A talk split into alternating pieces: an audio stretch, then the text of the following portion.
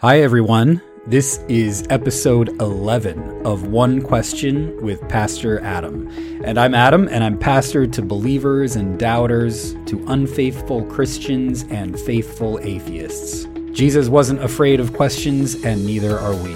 So each week on this podcast, we will explore one question that you have sent me over Facebook, Twitter, or Instagram. We will explore questions that you might be afraid to ask someone else. Some topics include the Bible, heaven and hell, who is Jesus, and do you have to be a Christian in order to be saved? If you have questions, hit me up over on social media, either at my personal social media pages, the Raven Foundation pages, or the Clackamas United Church of Christ pages. Our question today comes from Elijah, and Elijah asks this Why did God put the tree of knowledge of good and evil in the middle of the Garden of Eden? If God didn't want people to partake of the tree, why didn't God put the tree in the midst of briars on top of a mountain somewhere? oh, Elijah, I love your question. I think that actually, if God did put the tree in the midst of briars on top of a mountain somewhere, that that would only increase our desire for eating the fruit of the tree of knowledge of good and evil. Uh, the more obstacles that are put in the way of whatever it is that we desire, the more our desire tends to get heightened for that object. Because all of those obstacles in the way denote that object as even more desirable. That is one of the tricky ways that desire works. And I'm just going to say it. I mean, capitalism knows this really well. I mean, what is one reason that another fruit, the Apple products, are so desirable? It's because they're so expensive. And you, if you have one, you are instantly part of an exclusive group of people that can afford this computer, watch, or iPhone that can do the same thing that almost every other iPhone, computer, or watch can do. But this one is more desirable because, well, it looks cool but it's also more desirable because there are obstacles in getting in the way of purchasing one. Namely, it's expensive. it costs a lot of money. This gets to one of the key points about the story of the Garden of Eden, and that is how desire works. Humans are social creatures, and one of the ways that our socialness bears out is in the fact that we influence one another and we influence one another on the level of desire. And as I talk about the story of the Garden of Eden, I want to invite you to not think about it as a literal story that happened to our very first ancestors. I want to invite you to think about this story as something that happens to all of us. There's a universal truth to this story. And the way that I am about to interpret this story is not some new modern way of interpretation. It goes all the way back to the very early church. Many of the church fathers, like Clement of Alexandria and Origen of Alexandria, would say that if you are only looking at the literal surface meaning level of the story or of the Bible, you are missing the most important parts of it. When we look at the story of the Garden of Eden, the truth that we need to look at is not a debate about whether this happened to our very first human ancestors. The truth is that it happens to all of us. And so God puts Adam and Eve in the Garden of Eden, and God says, Hey guys, you can have any fruit in this garden. Just don't eat of the fruit of the knowledge of good and evil. And when God first says this to them, they're like, okay, I mean, there's so much fruit in here. Why would I need to go after the fruit of the knowledge of good and evil? I don't need to eat that because there's so much here. There's an abundance of stuff here. And this is a key point that is often missed in this story. They already had everything that they needed and everything that they wanted. And that's part of the wisdom of the Garden of Eden is to learn to desire what you already have. But when we don't learn to desire what we already have, we get in trouble. And then comes along the key point in the story another character comes in and influences Eve and then Adam to eat of the fruit. The serpent comes in and says, Hey guys, that fruit is really good for eating. It is desirable. So this is how desire works within us. Once our basic needs are met, we don't know what to desire unless someone suggests to us what it is that we should desire. This is suggested desire or imitative desire. And so the serpent says to them, You really should go and eat that fruit. And the serpent also puts this doubt in Adam and Eve's mind about God. God, in making this prohibition against eating this fruit of the knowledge of good and evil is trying to protect Adam and Eve from the consequences of what will happen when they grasp onto this knowledge. And that's the problem. Because when we grasp onto the knowledge of good and evil, when we consume that knowledge within ourselves, we think that we are the judges of what is good and what is evil in this world. And here is how the natural consequences of this grasping onto this knowledge plays out. Once they eat the fruit, Adam and Eve notice that they are naked and they start making judgments towards one another that bring a sense of shame. They start seeing, oh, we're naked and that's not a good thing. Whereas before it was just a thing.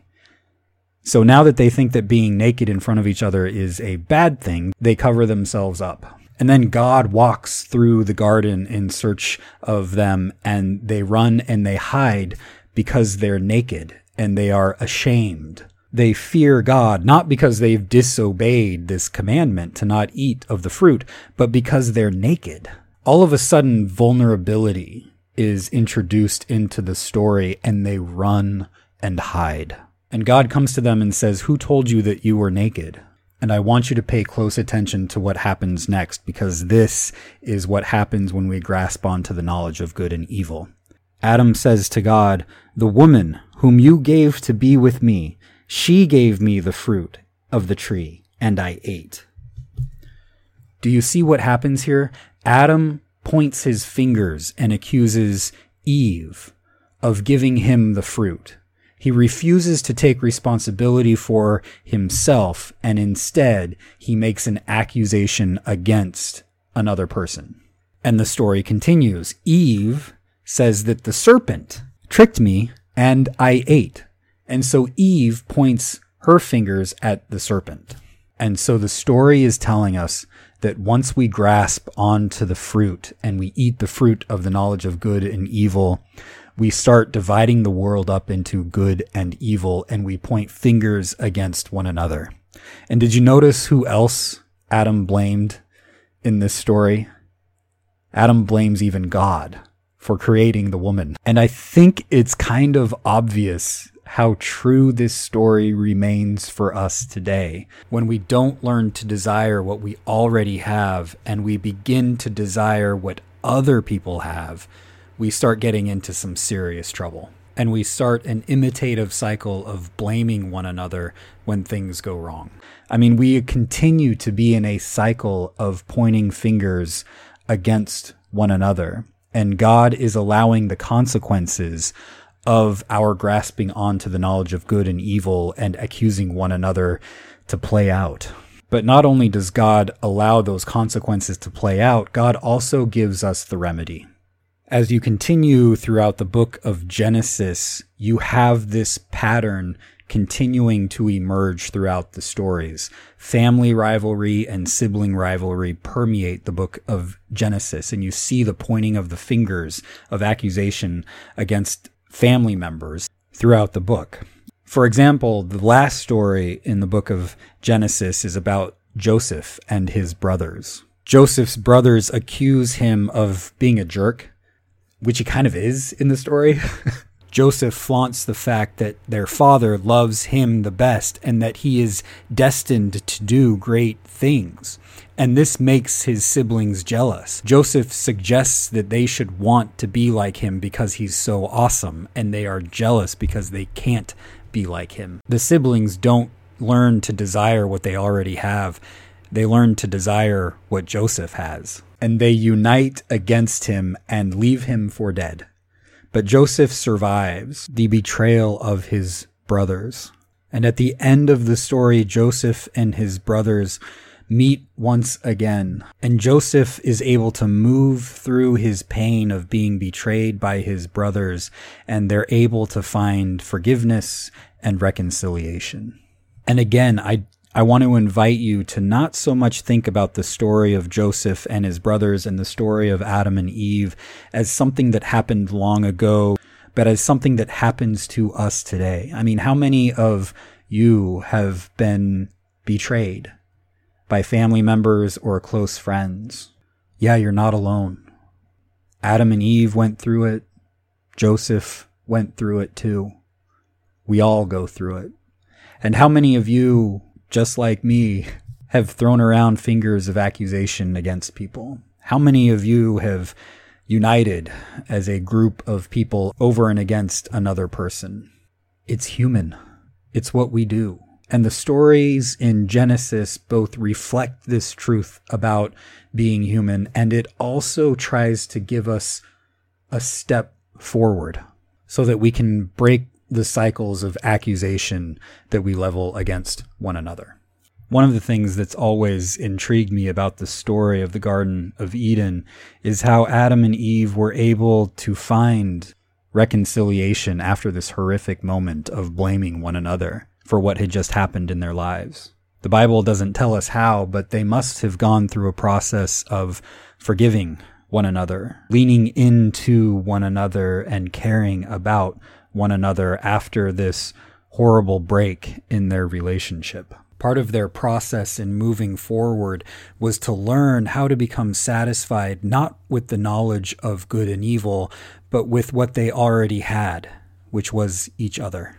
And sometimes when those horrible breaks happen and we start accusing one another, the best thing to do is to just move on from those relationships.